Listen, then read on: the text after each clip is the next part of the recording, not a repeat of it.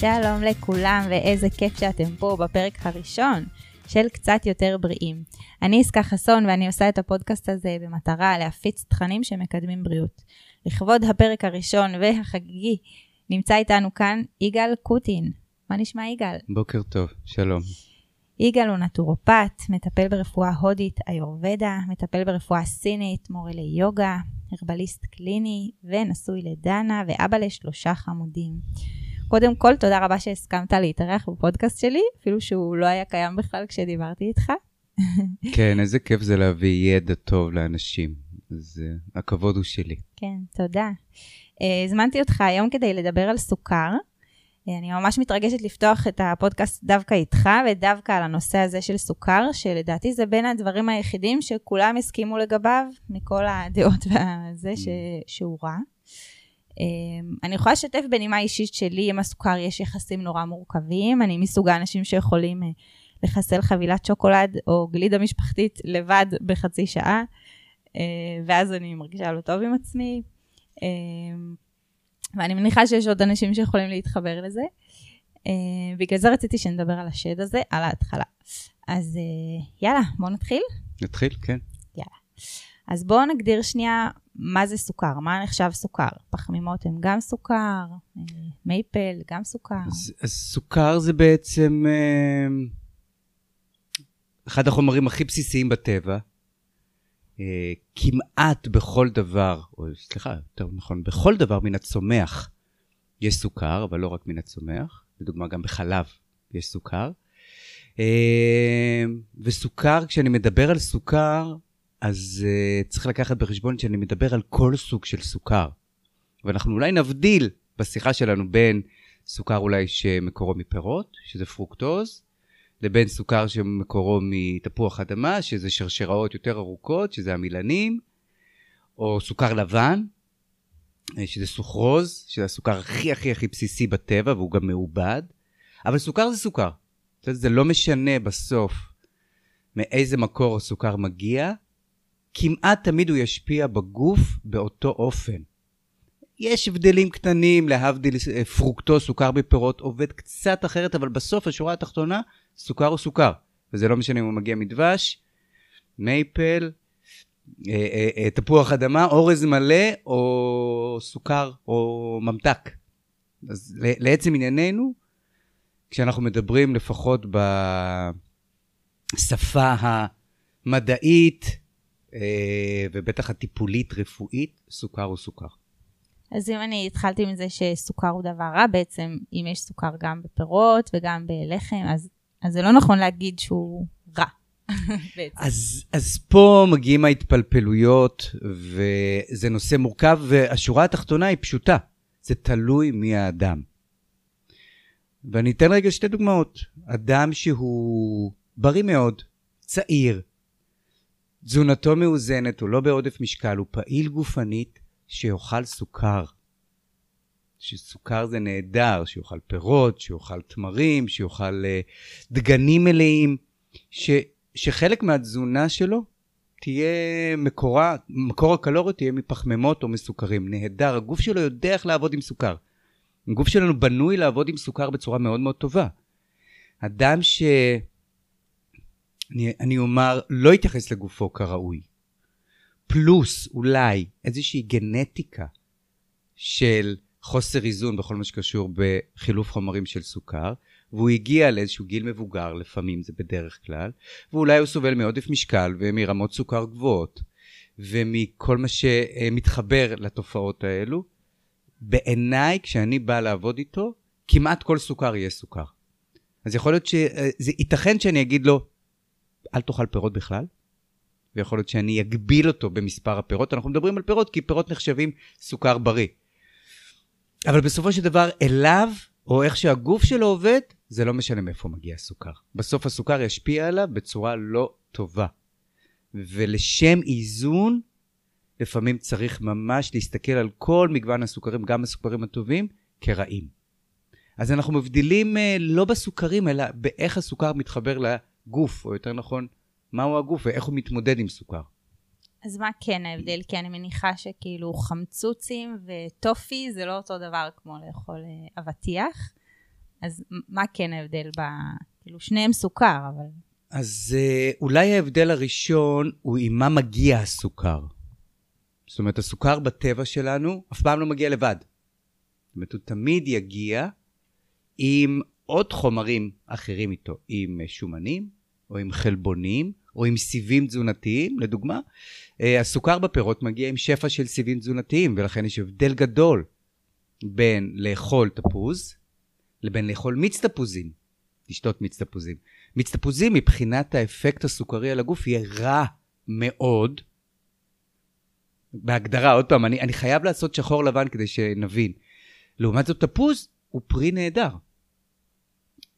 יש הבדל גדול בין, זה כולם מכירים, בין אורז לבן, בין אורז מלא. ההבדל הוא, המושג מלא, זה שיש בו עוד סיבים תזונתיים שמקורה מהקליפה. עוד יש לו גם את הגרעין שלו, אבל זה פחות רלוונטי. וההבדל הזה, מה הוא עושה בגוף? ואז ברגע שסוכר מגיע עם עוד חומרים, חלבונים, סיבים, שומנים, האפקט שלו בעצם זה נקרא אה, ערך גליקמי, או עומס גליקמי. זה אומר בקצרה, כמה מהר הסוכר נכנס לדם ממערכת העיכול. אנחנו אוכלים סוכר, כמה מהר הוא נכנס לדם. ככל שהוא ייכנס לאט יותר, הגוף יודע לעבוד איתו בצורה טובה יותר. הוא ייכנס מהר יותר, הגוף נשטף בעומס של סוכר, ולאורך הזמן מתחיל להיפגע. אז ככל שהסוכר ייכנס לאט יותר, ככה טוב לנו יותר. וזה תלוי במה מגיע הסוכר איתו. אנחנו יכולים לראות את זה גם בארוחה. השילוב שכולנו מכירים של פרי יבש עם שקד, תמר עם שקד, או עם אגוז מלך, אנחנו בעצם מחברים מקור סוכר מאוד uh, מרוכז, עם שומן. זה אומר שקצב הכניסה של הסוכר לדם יהיה איטי יותר, ולכן הגוף יודע לעבוד טוב יותר במקרים האלו. אז ההבדלים הם קודם כל עם מה מגיע הסוכר. דבר שני, באמת יש הבדל אה, בסוג הסוכר. כמובן סוכר מעובד, אה, כמו סוכר לבן, סוכר חום. אין הבדל בין סוכר לבן לסוכר חום. זה אולי אחד המיתוסים שאנחנו נחסל פה למי שישמע. סוכר חום הוא סוכר לבן, הוא אותו דבר. זה עוד חצי שלב-לב בתוך תהליך העיבוד. סירופ תירס, שמאוד מאוד מאוד שמיש בתעשייה במזונות מעובדים, והוא בעצם סירופ מרוכז שמקורו מתירס, אבל זה סירופ סוכר, והוא בין הגרועים ביותר. הסוכרים מעובדים, יש הבדל ביניהם לבין סוכר כמובן טבעי, שמקורו לדוגמה מסלק. ויש הבדלים בין סוכר פירות, בין פרוקטוז לסוכרים אחרים, לאמילנים. יש אנשים שרגישים יותר לפרוקטוז, זה ממש ברמה גנטית. יש אנשים שהפוך, דווקא המילנים משפיעים עליהם יותר, וכשאני אומר משפיעים יותר זה כמה עומס סוכרי יש על הגוף. אלו ההבדלים בגדול, ככה אם אני צריך לקטלג את כל הסוכרים. אוקיי, בואו נדבר רגע על כמה סוכר מומלץ לצרוך, כי אני מבינה שאם זה נמצא בכל דבר, אז אנחנו כן אמורים לצרוך את זה באיזושהי צורה ובאיזושהי כמות. וכמה אנחנו באמת היום בעולם המערבי צורכים מזה? כן. פעם, כשאני למדתי לפני עשרים שנים, אני חושב שזה אפילו היום, הייתה פירמידת מזון. הפירמידת מזון בעצם דיברה על קלוריות מכל מיני מזונות, והחלק התחתון העווה ביותר היה פחמימות, דגנים, פחמימות, וזה היה אמור להיות, אם אני לא טועה, שישים אחוז מסך הקלוריות ביום. זאת אומרת, מרב התזונה שלנו הייתה אמורה להגיע מפחמימות. לאור מה שקורה היום בעולם עם מגפת הסכרת וההשמנה, שאני שם הרבה דגש פה על סוכר, קראת לזה שד, זה ממש שד, אפשר לקרוא לזה לפעמים סטן תזונתי עד כדי כך, כי הוא נמצא בטופ של הפירמידה, של המזונות הרעים, אם אנחנו מורידים כל מיני מזונות מעובדים, רעלים, תוספים וכן הלאה. אז אם פעם חשבנו ש-שישים אחוז מהתזונה שלנו צריכה להיות סוכר, אנחנו יודעים היום אחרת. ביולוגית, הגוף צריך אפס סוכר. אפס. וממש ככה, זה מפתיע, אבל הגוף שלנו יכול לעבוד ממש טוב על שומן. זאת אומרת, לאכול אפס פחמימות, אפס סוכרים, לאכול רק שומנים וחלבונים, והגוף שלנו יסגסג, יש לנו מנגנון נהדר, ולראייה אותו אדם קדמון של פעם, שבקושי היה יכול להשיג סוכר, ואם הוא היה משיג איזה פרי, או משהו דומה לפרי, זה היה מאוד בוסרי, וממש לא רחוק מהפירות של היום, היה בו מעט מאוד סוכר, וזה היה נדיר. הוא היה ניזון בעיקר משומן וחלבון. והוא היה אדם חזק מאוד, ו- ו- וסגסג מבחינת בריאותו, כמובן, דברים אחרים שיפגעו בבריאותו. אז אין בעצם איזושהי אמירה חד משמעית היום, כמה נכון לצרוך סוכר. אני רגע, כן יכול מה לומר... מה עם העניין הזה שאנחנו צריכים אה, פחמימה, כדי שיהיה לנו אנרגיה זמינה? אז פחמימה היא בהחלט אנרגיה זמינה. זאת אומרת, אה, אם אני עכשיו אה, הולך לרוץ עשרה קילומטר, שמונה קילומטר, אז אולי כמה שעות לפני, אני יוכל קצת סוכרים, פחמימות, ועדיף פחמימות מורכבות, אה, כמו אורז מלא, או לחם מלא, או אה, ירקות. וזה ייתן לי אנרגיה זמינה. אבל אנחנו צריכים לזכור שבעצם הגוף שלנו, יש לו שני יכולות אה, אה, ל- ל- לנצל אנרגיה. סוג של מנוע היברידי שכזה. הוא יודע לנצל סוכר, וזה בעצם התהליך המהיר ביותר, הקל ביותר, הזמין ביותר ליצירת אנרגיה. אבל הוא גם מאוד פוגעני. לאורך זמן, אם אנחנו נשענים רק עליו. לעומת זאת, יש לנו מנגנון שיודע לפרק שומנים לאנרגיה. גם חלבונים קצת, אבל בעיקר שומנים. זאת אנרגיה הרבה יותר זמינה, הרבה יותר יעילה, הרבה פחות מזהמת את הגוף, ובסוף היא נותנת לנו הרבה יותר כוח. רובנו שרגילים לאכול סוכר, והרבה סוכר, ולהישען על מקור האנרגיה של סוכר לבד, קצת מרדימים את מנגנון פירוק השומן. ואז יש מקרים שאני רואה, וכולנו מכירים, שבן אדם אומר לי, יש לי נפילת סוכר. אין כזה דבר נפילת סוכר. אדם שחווה במהלך היום צניחה, כי הוא לא אכל שלוש שעות, זה לא, מבחינה ביולוגית יש פה משהו שהוא לא מאוזן. כי בעצם הגוף שלנו אמור, באופן טבעי ונכון, ברגע שנגמרים מאגרי הסוכר אצלנו, מחסני הסוכר, שזה די אינדיבידואלי, אבל זה יכול לנוע מ-שתים עשרה שעות עד עשרים וארבע שעות, תלוי באדם. אבל בוא נגיד לילה. אדם עבר את הלילה, לא אכל כל הלילה, בהנחה שהוא לא אכל באמצע הלילה. הגוף שלו יודע לזהות שיש ירידה ברמות סוכר, הוא צריך אנרגיה להתחיל לפרק שומן. זה ההיגיון, ויש פה משהו שנקרא גמישות מטבולית.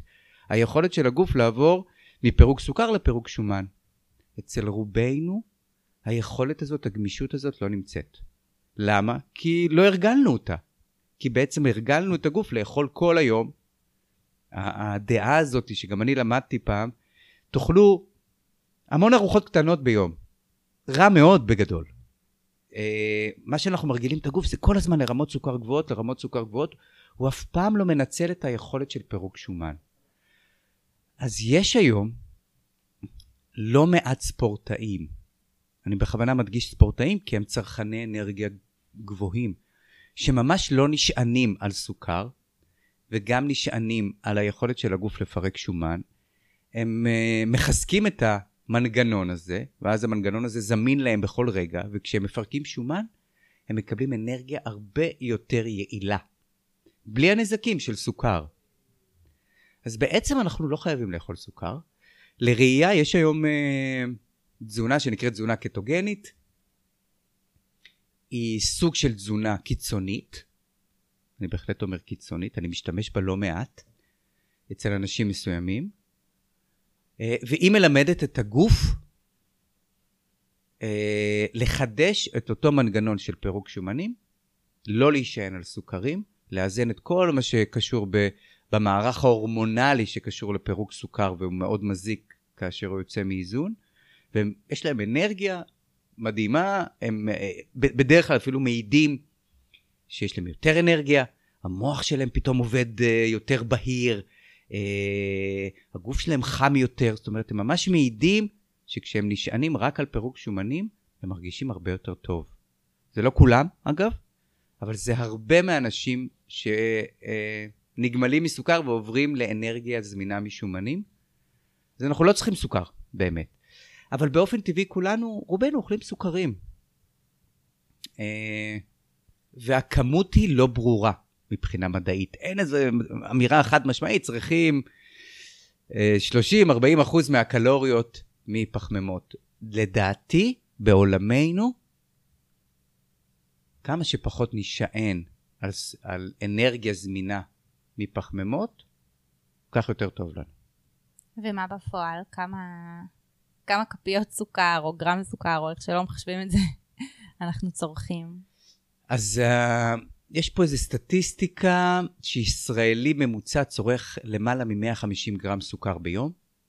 נעשה חישוב, זה כמעט שלושים כפיות סוכר. ביום. ביום. וואו. שזה כמובן אומר גם סוכר מסלק, לדוגמה, אה, או מבטטה. לא רק סוכר שהוא שם בתי או קוקה קולה. אבל זה המון. אבל כאילו קשה להגיע למס... למספר כזה רק על מסלק ובטטות, אני מניחה. לא, לא, ברור, ברור. יש פה הרבה גם... שוקולדים ואייס ברור, קפה. ברור, וזה ו... ממוצע כמובן, וזה כולל אנשים ששותים שתייה קלה, ומוסיפים סוכר לתי וממתקים. אבל בוא נזכור, גם בחומוס וגם בקינוע, שנחשבים מזונות בריאים, יש סוכר. אפילו בשקדים יש טיפ-טיפה סוכרים. אבל מאה וחמישים גרם זה המון. האמריקאי לדעתי צורך למעלה מ-מאה ושבעים גרם. וואו. ואנחנו נמצאים היום בעידן שהשמנה זה מגפה. כן. סטטיסטיקה מדברת שלמעלה מ-חמישים אחוז מהישראלים סובלים מהשמנת יתר. וזה עניין מדעי של בי אם איי, לא, לא רק הנראות שלנו בעינינו. בארצות הברית, שמשם מגיעים רוב המחקרים, זה, זה מגפה עוד יותר נוראית. סכרת, ורוב המחקר היום מבוסס על סכרת. זאת אומרת, אנחנו, אני, אני מזכיר את המחלה, כי דרכה אנחנו למדים על כל ה... העניין הזה של סוכר. אז היום אחת מחמש המחלות ההורגות היום. והסטטיסטיקה קדימה היא נוראית מבחינת הנזקים שסכרת עושה. היא אחת המחלות שגורמות לנטל כלכלי הגבוה ביותר. ולדעתי, אגב, המחלה ההורגת מספר אחת היא מחלות לב. ומחלות לב גם קשורות לסוכר? חד משמעית. וכשאנחנו מדברים על בעצם המחלות הכי שכיחות ובעייתיות, אז זה כל מה שנקרא סינדרום מטאבולי, או תסמונת מטאבולית, וזה צבר בעיות או מחלות, כמו רמת קולסטרול גבוהה, רמת שומנים גבוהה, לחץ דם גבוה, כבד שומני, והכל מוביל בעצם לפגיעה בכלי דם, מחלות לב או, או מחלות מוח, שבץ, וסוכר, שהוא חלק מהתסמונת הזאת, אני שם אותו בראש הפירמידה, כהכי בעייתי. וואו, מה לגבי סרטן? אז אנחנו יודעים היום ממחקרים, אגב, ולא רק היום, זה מחקרים שנעשו בתחילת המאה הקודמת, על ידי מדען שקוראים לו, שקראו לו אוטו ורבורג, שקיבל פרס נובל,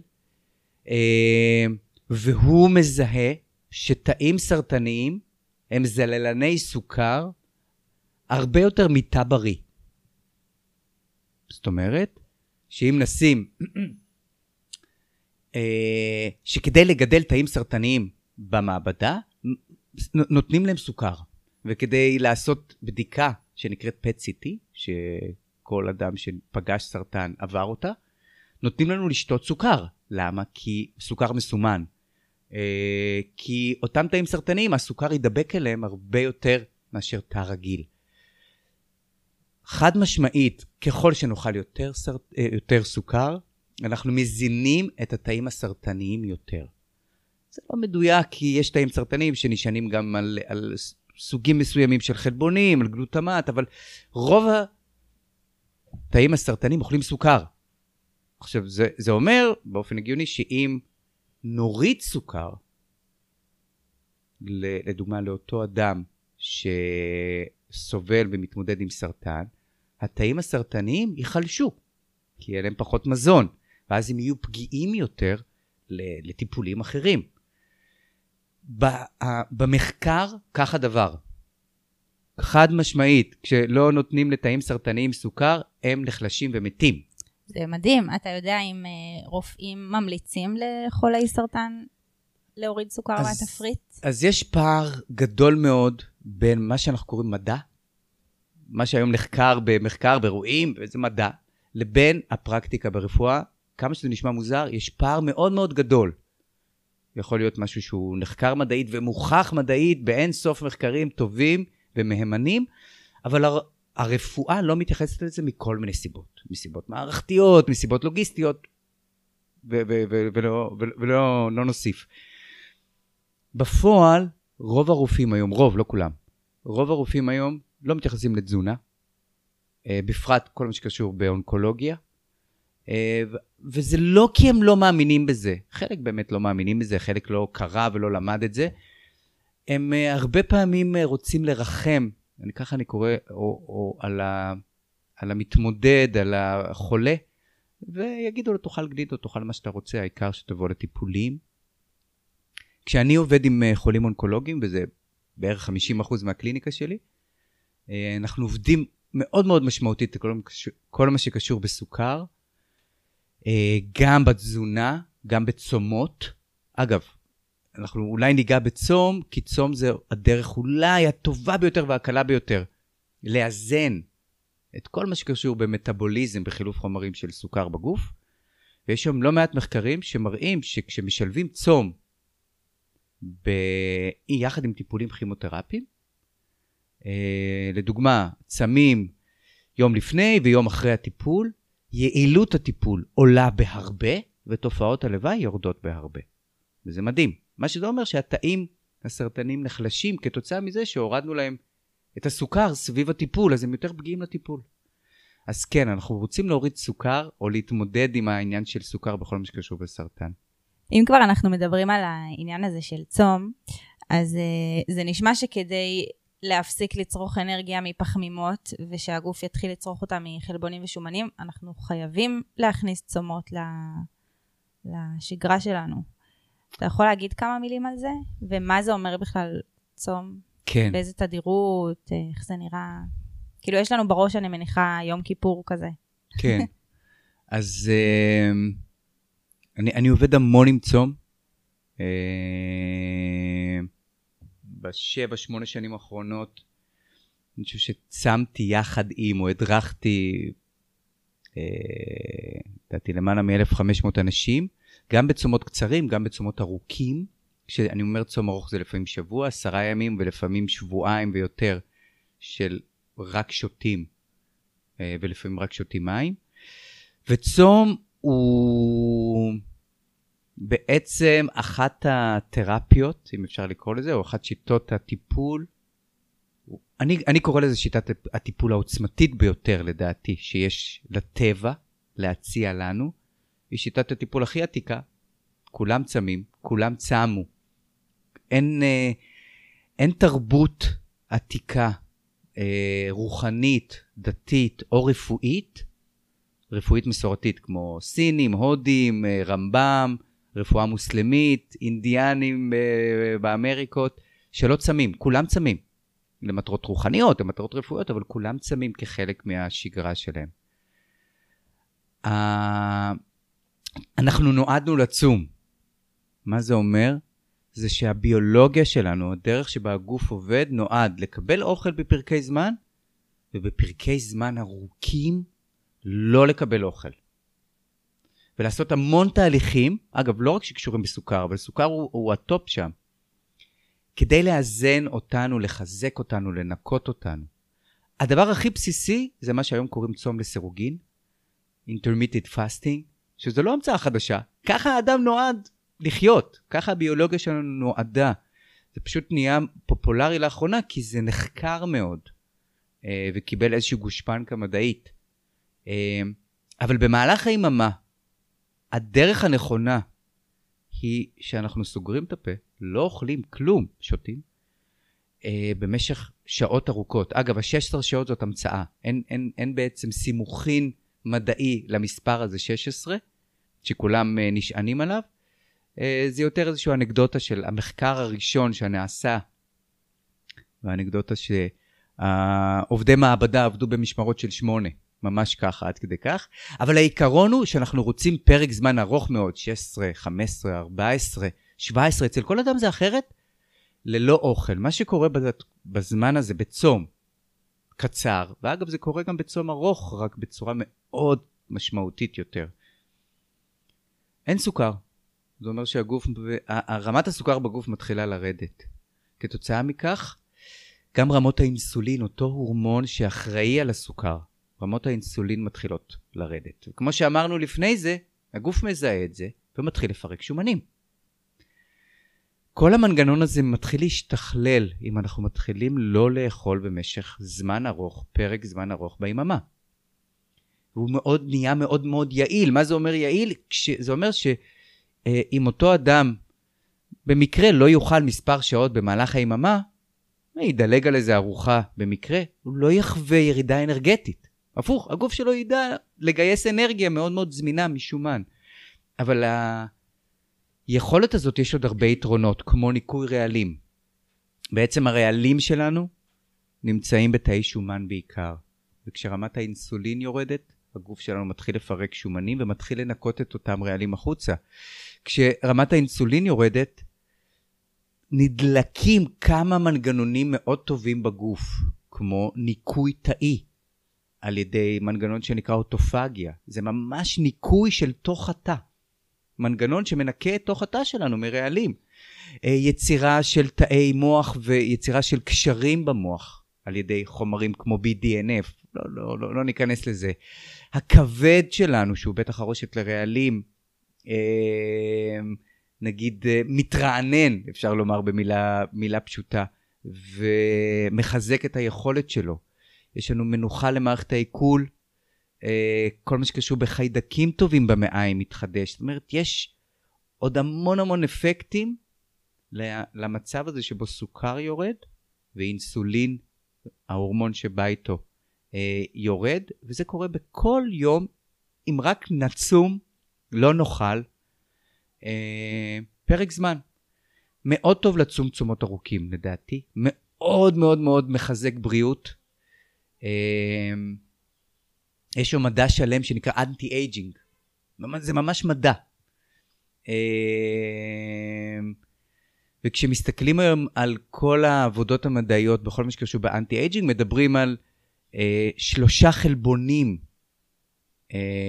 מרכזיים, שהם אחראים על אה, לגייס את כל כוחות התא, ולגרום לו להזדקן כמה שפחות. אנטי-אייג'ינג זה לא אומר למנוע זקנה, זה כמה אנחנו יכולים להזדקן פחות, או להיות יעילים ברמת התא שלנו. אה, ויש אותם שלושה חלבונים, זה נקרא, הם נקראים סרטואינים, אמטור ו-איי אם פי קיי, אלו השלושה, וכשמסתכלים מה גורם להם לעבוד הכי טוב, אז יש כמה דברים ברמה הטבעית. צום הוא נאמבר אחת.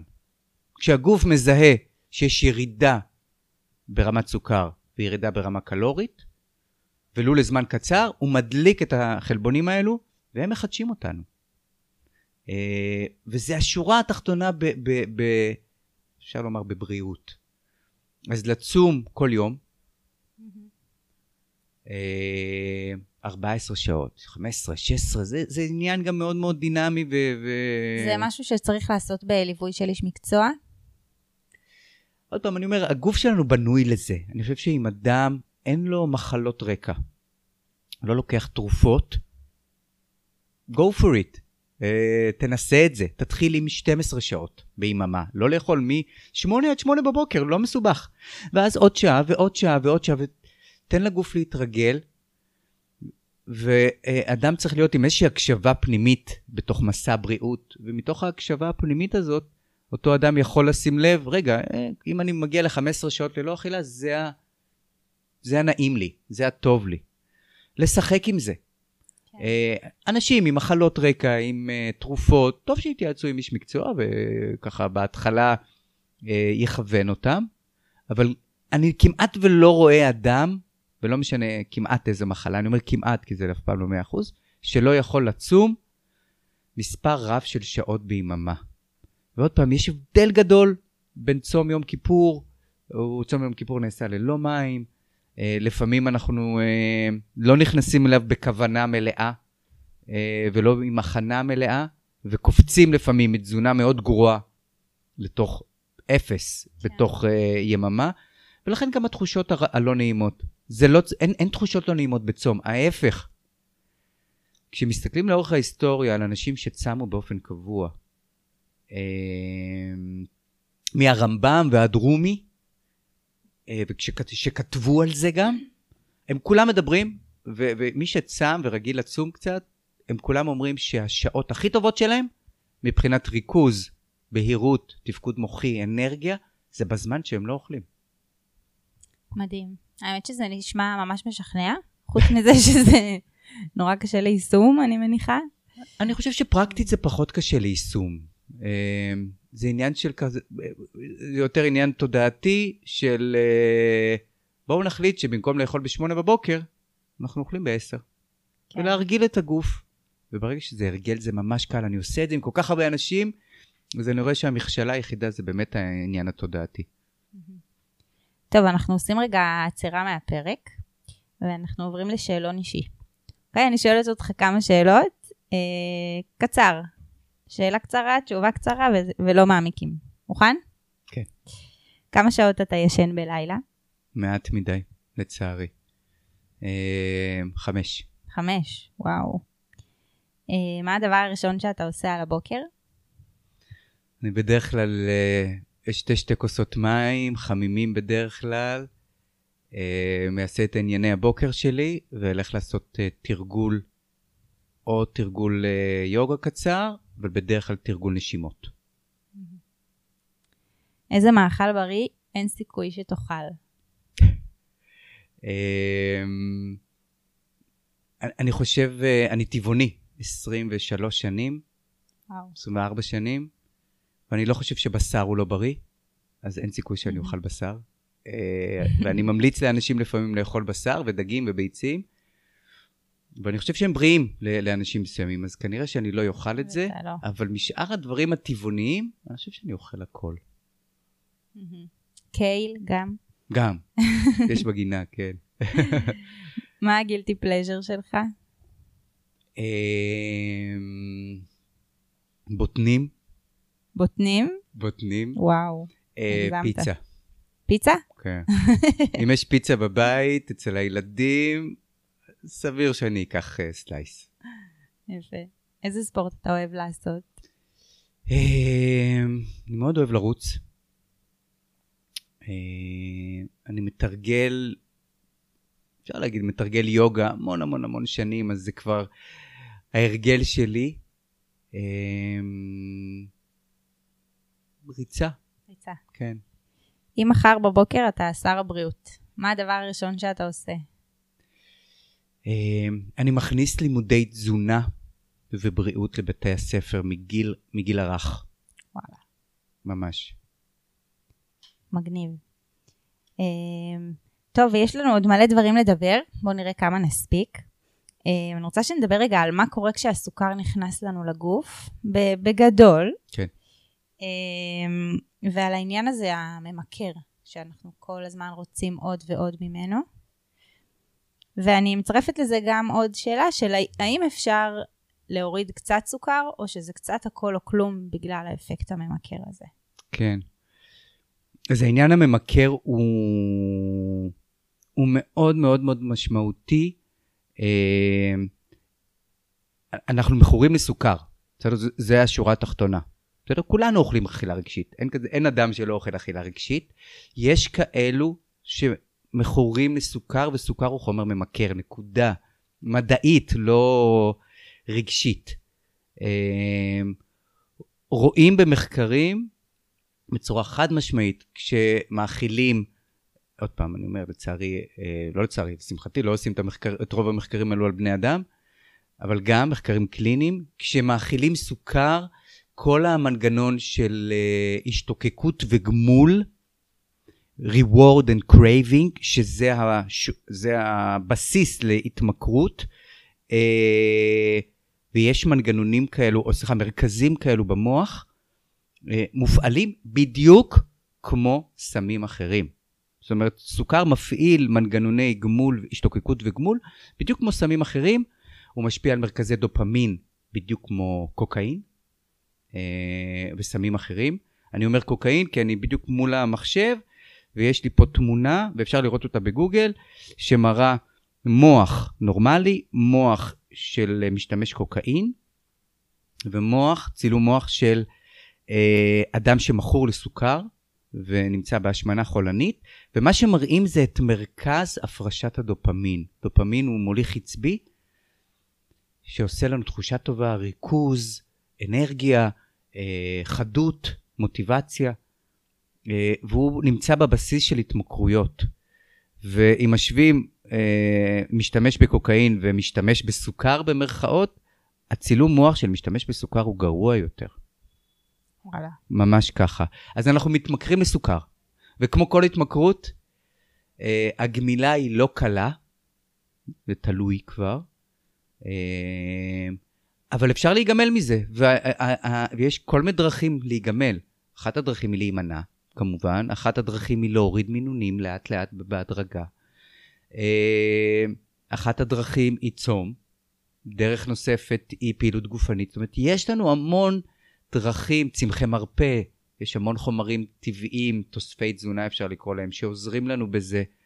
יש המון דרכים לרדת מההתמכרות לסוכר. לא כל אדם שאוכל סוכר הוא מכור לסוכר, אבל כל אחד שהוא מכור לסוכר יודע את זה. כן. ומי שאומר, אני ממש מכור לסוכר, הוא כנראה מכור לסוכר ברמה כימית, ברמה, ברמת הגוף. אז בעצם כשסוכר נכנס לגוף דרך מערכת העיכול, הוא צריך להיות מפורק במערכת העיכול, ואמרנו, ככל שנכניס איתו יותר סיבים ויותר שומנים, הוא יפורק לאט יותר, וזה טוב. אז הוא מפורק לחתיכות, עובר דרך הכבד, הכבד עושה עליו עוד פירוק לגורמים, לא ניכנס עוד פעם לסוגי סוכרים, ובעצם שולח אותו לדם. ברגע שהגוף מרגיש סוכר בדם, הוא מפריש מהלבלב, מתאי בטא בלבלב, חומר שנקרא אינסולין. אותו אינסולין אחראי לקחת את ה... הוא כמו... אפשר להגיד איזה מסעית. לקחת את הסוכר, הוא המסעית והמפתח. לקחת את הסוכר, להסיע אותו לתאים, ויותר נכון... הוא המפתח שיפתח את התא, והסוכר ייכנס לתוך התא. במצב שבו יש uh, הרבה סוכר בתאים, ובעצם התאים שלנו רבועים בסוכר, ואנחנו בעצם שבעים, אבל המוח שלנו רוצה עוד ועוד ועוד סוכר, מכל מיני סיבות. Uh, נוצר מצב של הרבה סוכר בדם, הרבה אינסולין בדם, אותה, אותו מפתח, והסוכר לא נכנס לתאים, כי אין צורך יותר. הגוף שלנו ממש לא אוהב את המצב הזה. כי יש לנו הרבה סוכר בדם, סוכר הוא חומר שגורם לסביבה בסופו של דבר חומצית, וגורם לחמצון ודלקת בכלי הדם. והוא בעצם הפוגען אולי המרכזי בכלי הדם שלנו, בכל מה שקשור לאוטם של, של, של, של כלי דם. אז הגוף שלנו לא אוהב את זה. רגע, אנחנו רגילים שמה שגורם לאוטם זה מרגרינה וחלבון מן החי, אז זה לא נכון? זה סוכר, הוא השם המרכזי? אז גם מרגרינה עושה את זה, אבל לא שומנים אחרים ולא קולסטרול. קולסטרול הוא בסך הכל הש"ג במרכאות, הוא בא אה, אה, אה, לנסות ולמזער או לתקן את הנזק שנגרם על ידי סוכר. הוא השפכטל על הקיר שניזוק, קיר, קיר כלי הדם. כן. למה הקיר ניזוק? בגלל חמצון ודלקת שמקורם בעיקר מסוכרים, מעודף סוכר בדם. וואו. אה, okay. עם הזמן השפכטל הזה יתאבא, כי המנגנון הזה ממשיך להתקיים ואז יש סתימה, אבל הכולסטרול הוא ממש יש ש"ג פה. המזיק העיקרי לכלי הדם, וכתוצאה מכך גם ללב, זה סוכר, חד משמעית. אז הגוף לא אוהב את המצב הזה, אנחנו מבינים. ואז יש לו מנגנון, שבו הוא ייקח את הסוכר, יהפוך אותו לשומן, זה קורה בכבד, ויאחסן אותו במחסנים. ובעצם מה שנקרא טריגליצרידים, או שומנים בדם, זה סוכרים. כשאנחנו רואים בבדיקות הדם שומנים גבוהים, זה בגלל שאכלנו הרבה סוכר. וזה הדרך של הגוף להתמודד עם עודף סוכר. הוא מכניס את הסוכר לכבד, קודם כל, די מהר נוצר כבד שומני. אם אנחנו לא מפסיקים את התהליך הזה, כבד שומני הוא מגפה, שאין לה תרופה היום, והיא נגרמת אך ורק מסוכר. והיא ברת טיפול, אם פשוט נוריד את הסוכר. זה גורם לנזק לכבד, כמובן, בהמשך. כשהכבד כבר סתום משומן, השומנים מתחילים להצטבר בגוף, בעיקר באזור השומן הבטני, אבל בכלל בגוף, כמובן זה גורם להשמנת יתר. באיזשהו שלב בתהליך הזה, כל המנגנון הזה שדיברנו עליו של אינסולין לוקח את הסוכר ומכניס לתא, משתבש. כי האינסולין אמרנו המפתח, אבל יש פה מנעול גם. המנעול הוא הרצפטור. הקולטן של אותו מפתח אינסולין. וכשכל התהליך הזה משתבש, ויש, ויחד עם זה גם יש עודף חמצון ועודף דלקתיות כתוצאה מסוכר, ואולי ממזונות רעים אחרים גם, מרעלים אחרים. המפתח, המנעול, סליחה, נתקע. המנעול כבר לא עובד. אז מה, שאני, מה שקורה זה, יש פחות מדי סוכר בתאים לפעמים. התאים לא מקבלים מספיק סוכר. יש לנו לפעמים חוסר באנרגיה. בגוף, בדם, יש הרבה סוכר שלא מצליח להיכנס לתאים, כי אמרנו, המנעול מתקלקל. אז יש לנו מצב של חוסר אנרגיה, אבל המון סוכר בדם, המוח מקבל כל הזמן שדר, תאכל עוד, תאכל עוד. זה נקרא תנגודת לאינסולין. או חוסר רגישות התאים לאינסולין, וזה ההתחלה של מחלת הסכרת.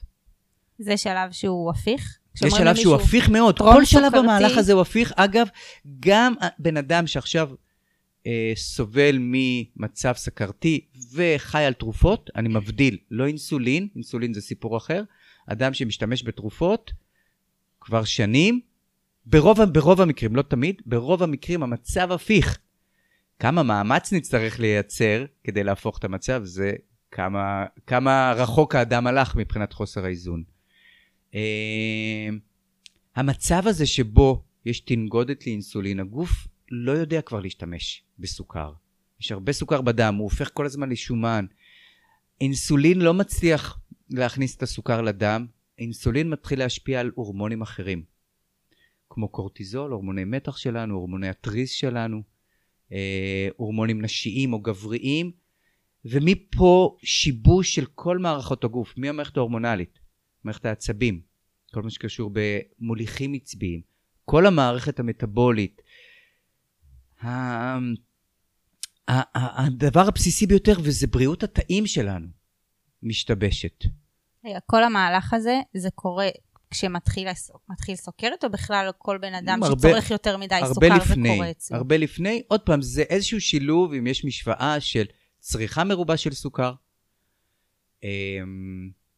חוסר פעילות גופנית, או חוסר תנועה אני אקרא לזה,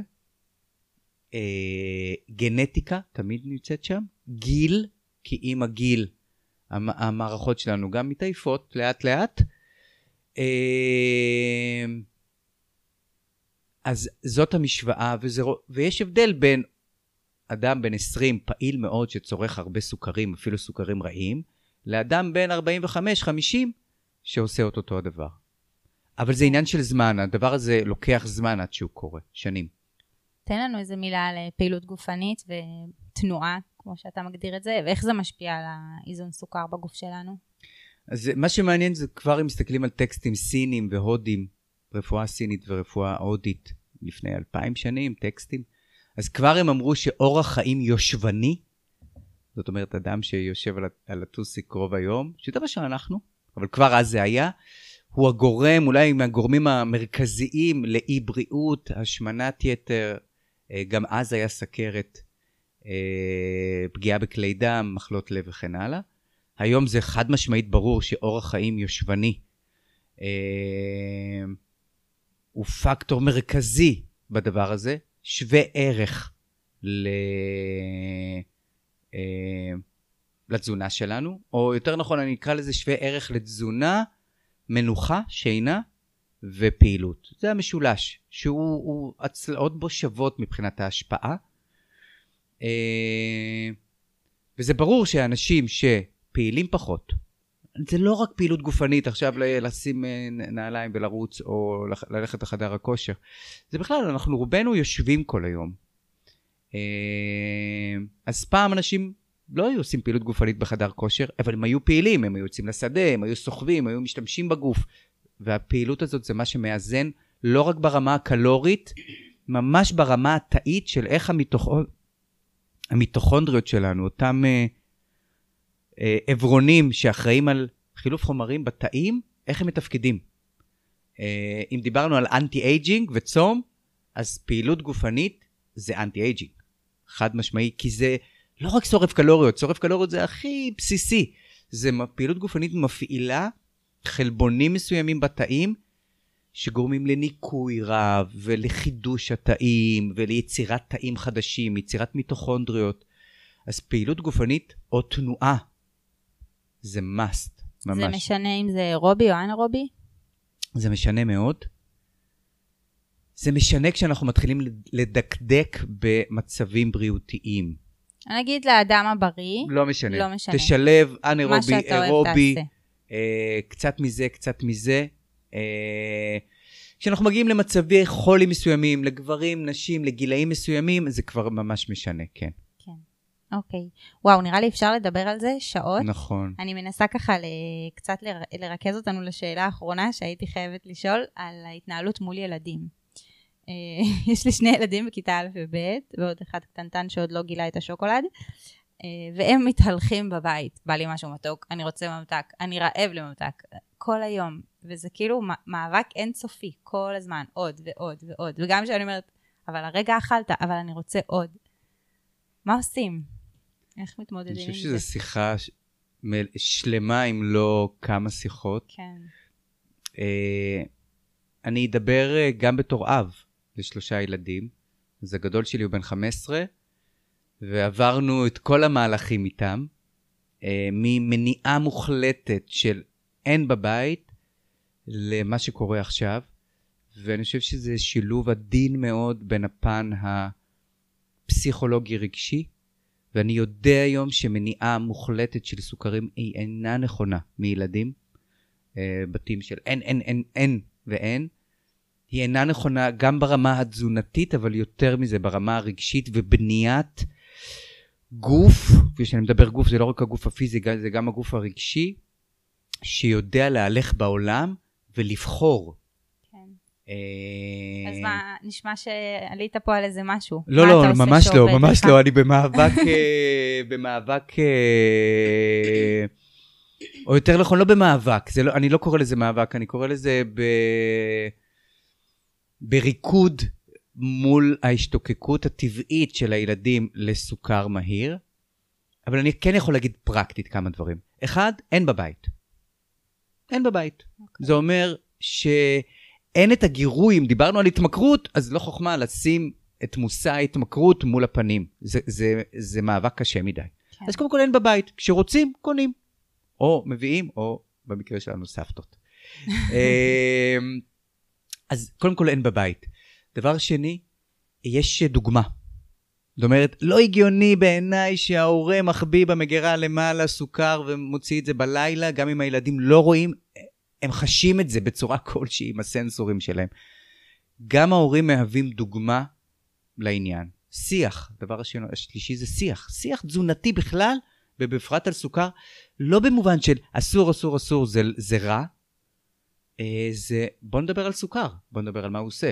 בוא נקרא עליו יחד, בוא נראה סרטונים יחד, בוא, בוא נדבר על, על כמה אנחנו משתוקקים לסוכר ולמה זה קורה.